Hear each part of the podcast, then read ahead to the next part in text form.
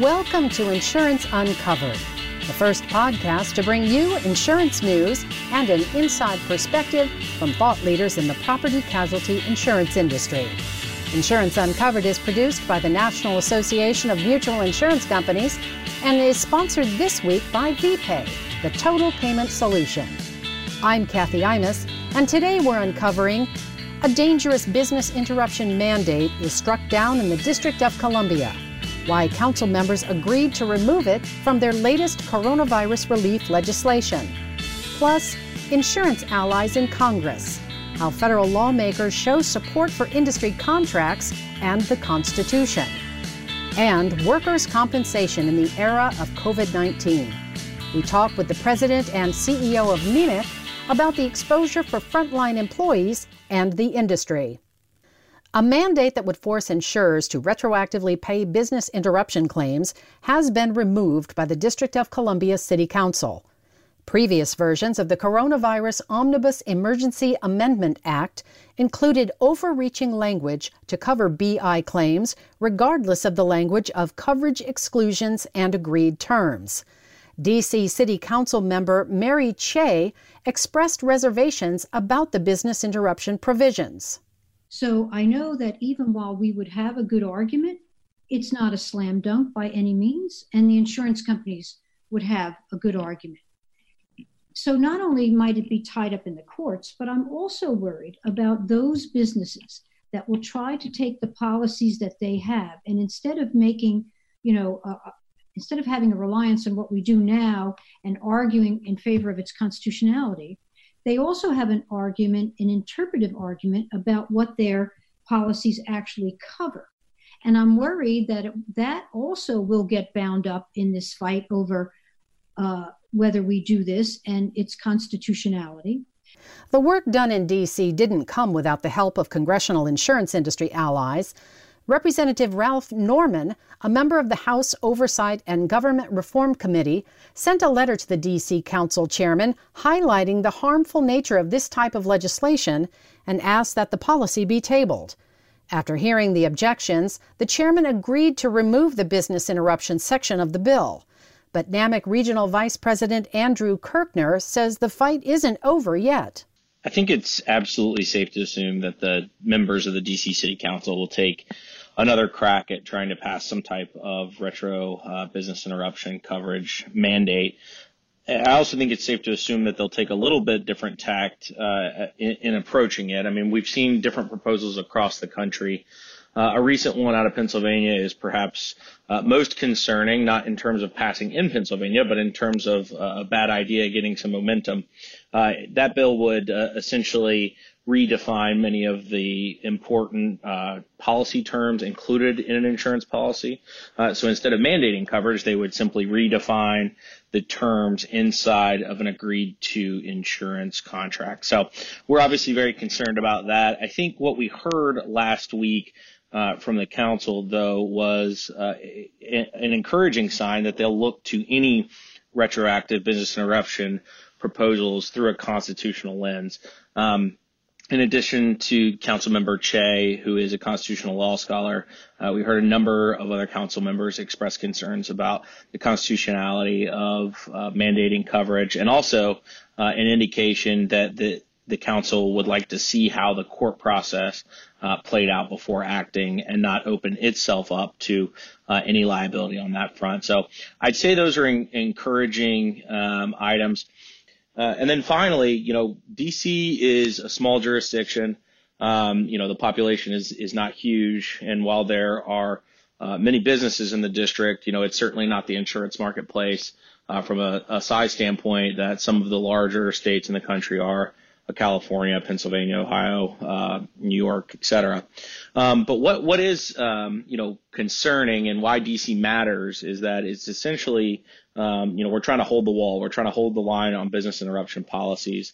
Um, there's a concern that once one jurisdiction passes something like this, um, others may be close behind uh, on similar efforts. And you know while we're while we're more than convinced that it would be unconstitutional that these proposals that would rewrite insurance contracts would be unconstitutional. You know, there's always the concern um, that there's some exposure to insurers, and at a minimum, there's the cost of litigating um, you know, against these bad mandates uh, that would would impact not only insurers but the policyholders uh, of our mutual members. Moving forward, NAMIC will continue to fight against business interruption mandate proposals across the country in order to protect the sanctity of the insurance contract.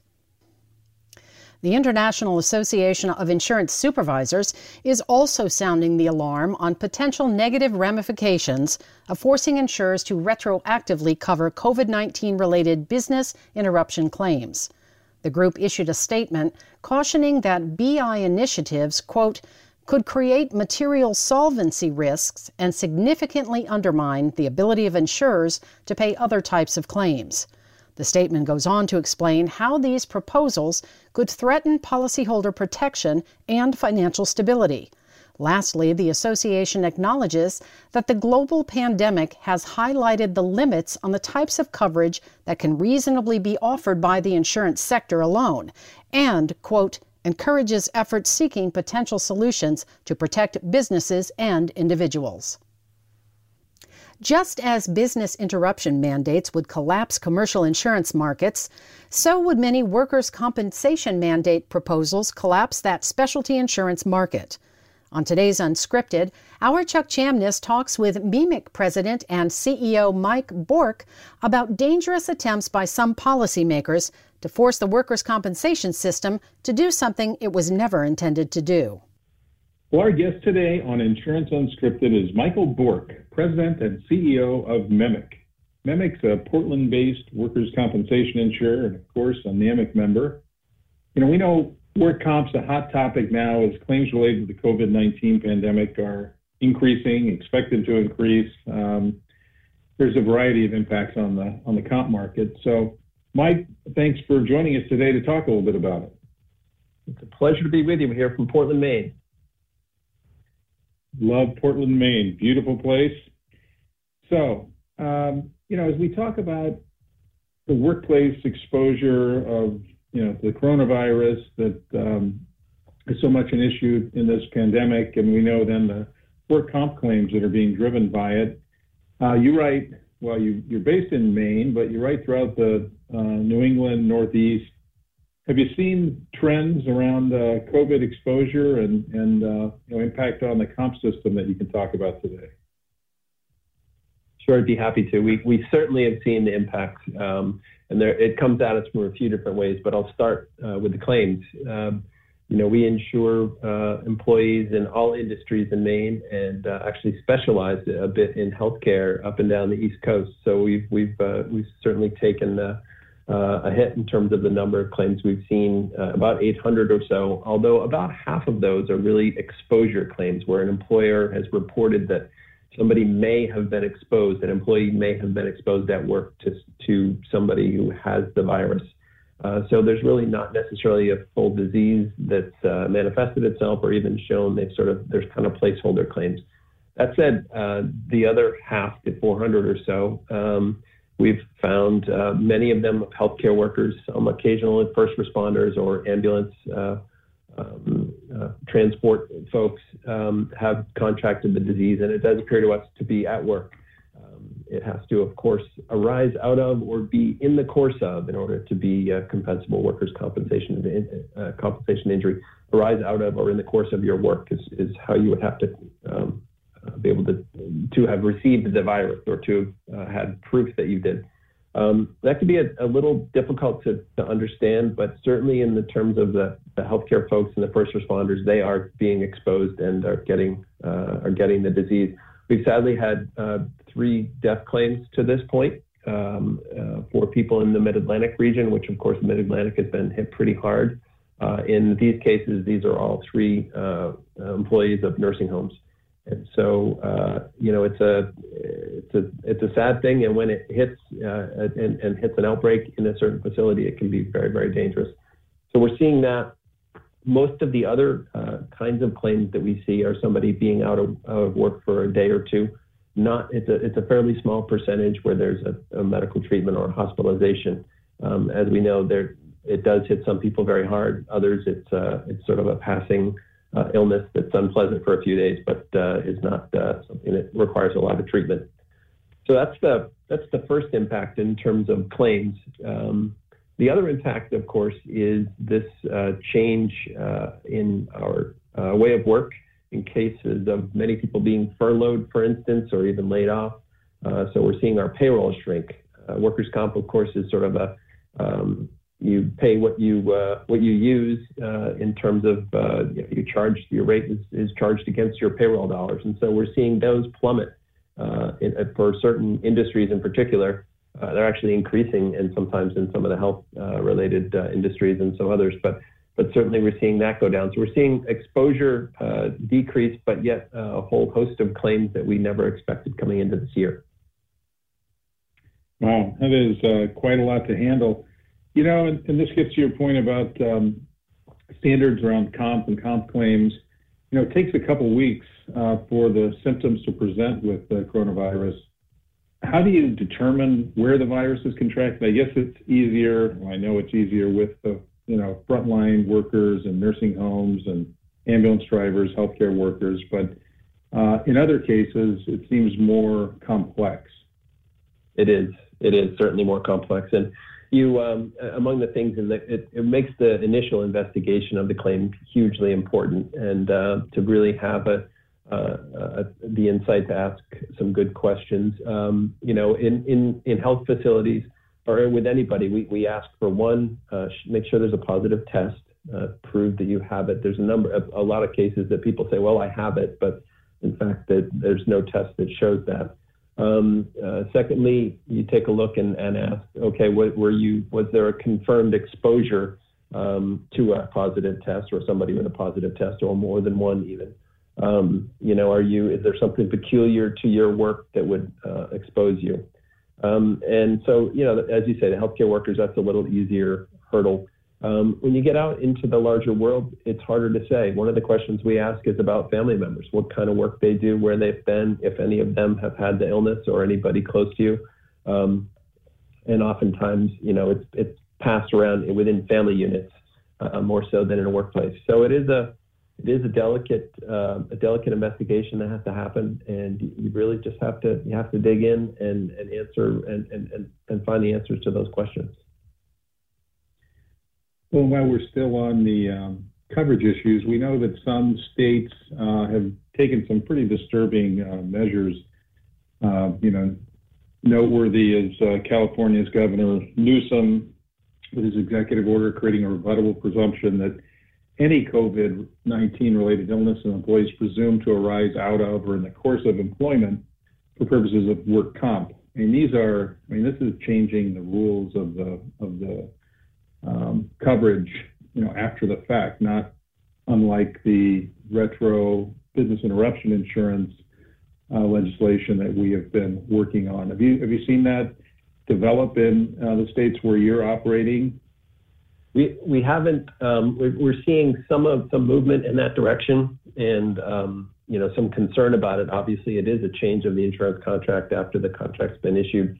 Um, the uh, the standard arising out of in the course of employment is a pretty durable standard. It has worked very, very well for decades, um, 100 years really in the workers' comp uh, world. And to, to abruptly change that and flip the, that presumption really is a, is a big deal and potentially hugely expensive. I mean, you've seen some of the estimates out of California, um, tens of billions of dollars, maybe two times what uh, losses were within the California uh, workers' comp uh, industry last year. So, I mean, that's and those are just related to COVID. That doesn't have anything to do with any other, you know, claims that occur this year. So, um, those are really dangerous things that we're seeing happen, um, and uh, we're, we are acting, we think, very responsibly within the market and uh, within our uh, with our customer group, and certainly, you know, healthcare workers have.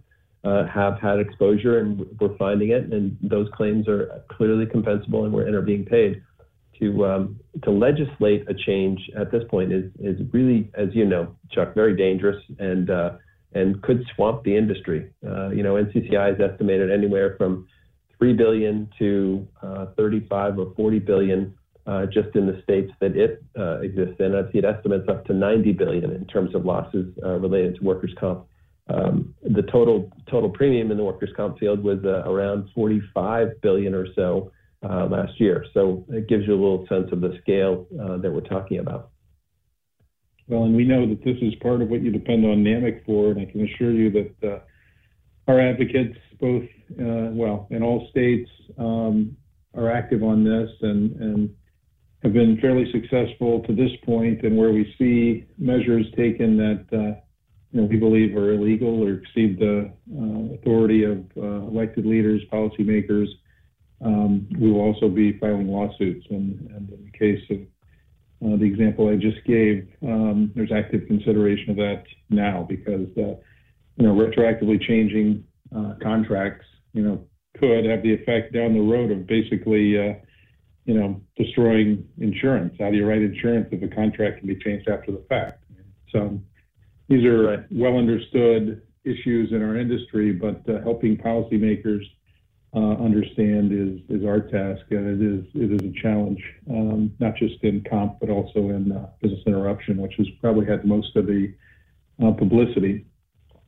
Right. Let's turn the attention yeah, a little bit to Go ahead. I'm just going to say, Chuck, I, I just I'm really appreciative of NAMIC's work there because um, your both your knowledge, your outreach, and ability to sort of keep track of what's happening in the various states has been really helpful for us in terms of tracking what we see.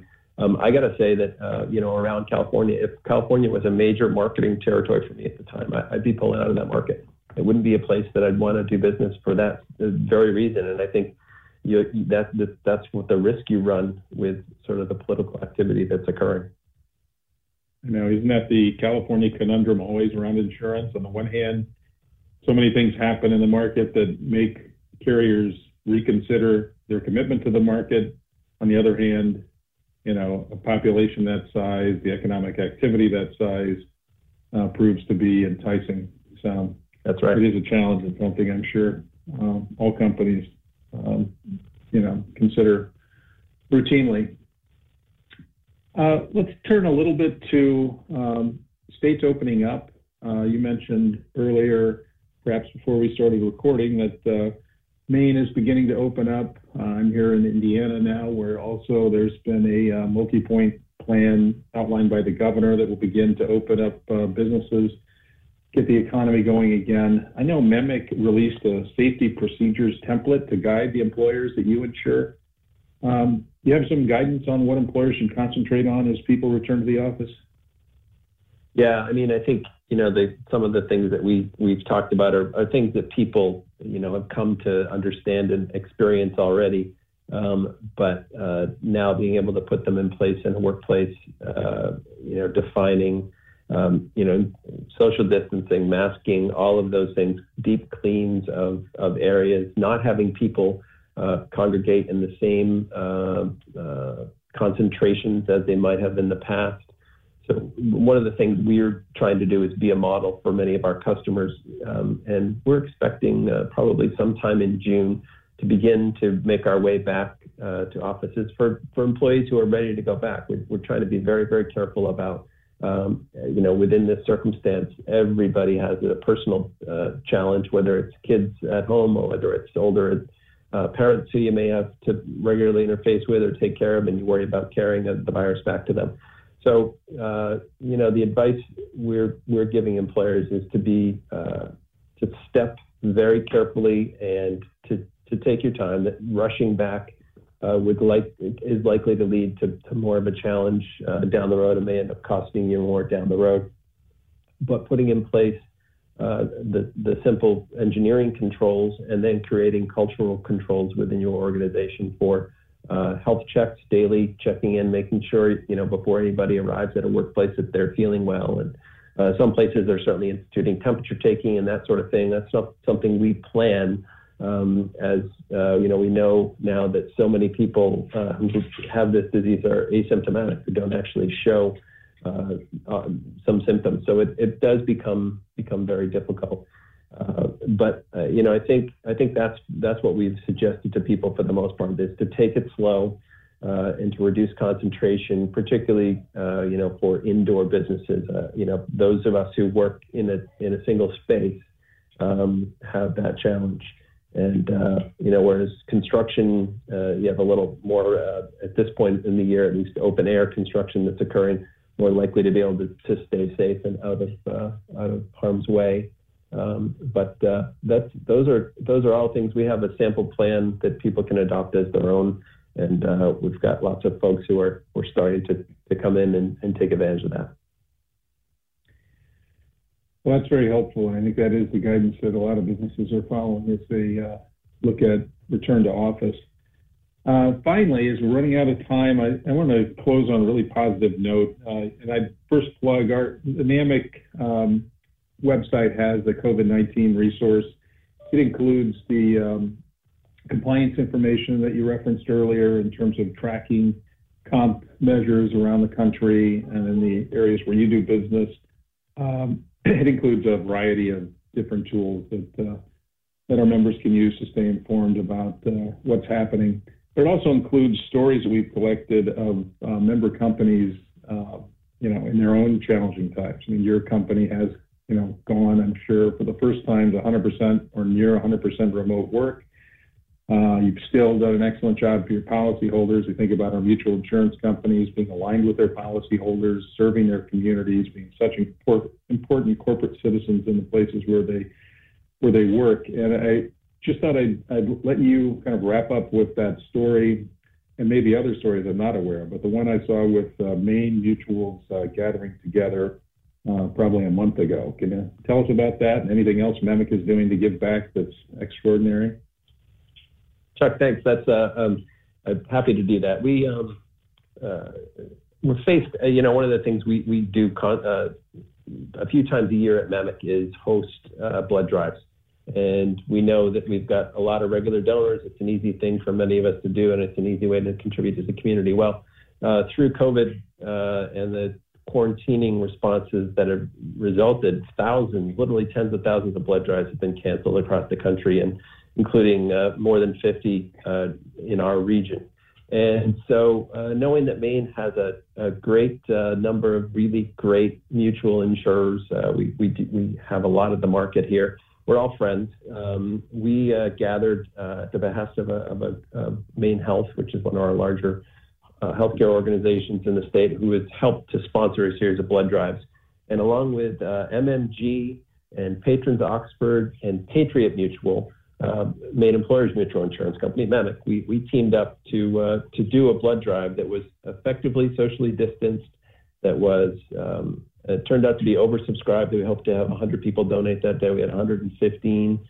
And uh, uh, we think also uh, through social media have inspired another, at least that number, uh, to go in in the weeks that followed. We were one of the early groups to take advantage of this and jump in together and do it. And I'm very proud of the response that we all uh, we're able to bring forward both through our employees, our customers, our agents, uh, all participating. That's a great story. Mike, thanks so much for uh, the time today on the podcast. And uh, thank you for the work you're doing for your policyholders and uh, your employees and all the stakeholders that depend on MEMIC uh, in these uncertain times. Thanks for being with us. Well, thank you. And thank you for all NAMIC is doing to, to, to track things for us and to be our representatives. And that's a wrap for us this week on Insurance Uncovered. I'd like to say a special thank you to VPay, the total payment solution, for sponsoring this episode. We'll be back with the podcast on May 27th with more insurance news and interviews. Until next time, I'm Kathy Imus. Have a wonderful day.